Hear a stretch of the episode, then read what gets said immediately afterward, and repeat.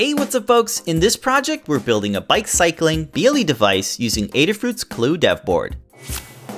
Piloton is Adafruit's CircuitPython project for BLE sensors that can measure your heart rate and your speed and cadence. This is great for displaying your sensor data with custom fonts and graphics on a really nice display.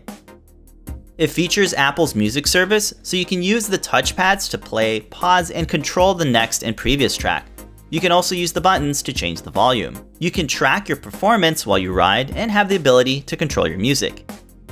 The 3D printed case and mount securely attaches to the handlebars with hardware. The case features a quarter 20 screw for using with a tripod mount so you can attach the clue in all sorts of ways. The code for this project was written in CircuitPython by Dylan Herrada. Go to the Learn Guide to get the clue board set up with the latest version of CircuitPython. You can select from the multi-language menu and download the latest release. To install new firmware, double press the Reset tab to get the board into the bootloader mode. Then drag and drop the file to automatically install the new firmware. It works like a USB drive so the code and libraries are stored on the device. The heart rate and cadence sensors are set up in the code so it's easy to change it for your setup. The code checks for nearby BLE sensors and handles the logic for displaying the updates. It's a great example of displaying sensors together using BLE libraries for CircuitPython. Get the parts to build this project, links are in the description. We're using the cadence sensor from Wahoo. This will be mounted to the bike's foot pedal and spokes on the rear tire. 3D printed parts and hardware are used to make the clamp for the Clue board. The case snap fits together and has a bezel to protect the display. To make this portable, you can wire up a slide switch JST adapter and connect it to a battery. Connect the battery to the switch and fit it on the back of the clue board. Secure the screen bezel by adhering it to the case using superglue. The clue board easily fits inside the case by press fitting it through the screen and the button cutouts. Fit the switch into the holder by inserting it at an angle. You'll want to tap the thread for the tripod screw using a 3 8 tapping tool.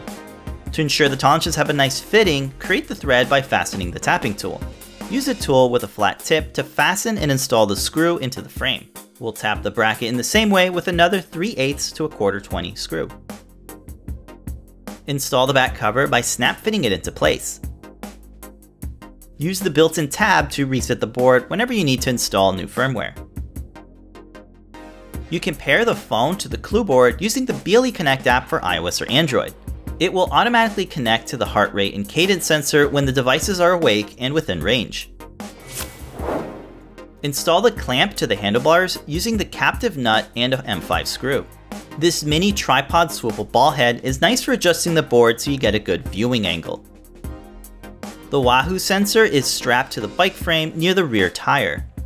The magnet is secured to one of the spokes so it's lined up with the sensor. For better proximity, we needed to use extra magnets so it would reach the sensor. The magnet for the foot pedal is secured to the bar using a large rubber band that's securely wrapped.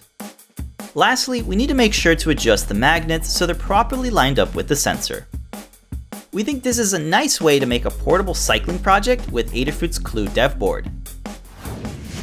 Thanks so much for watching and don't forget to subscribe for more projects from Adafruit.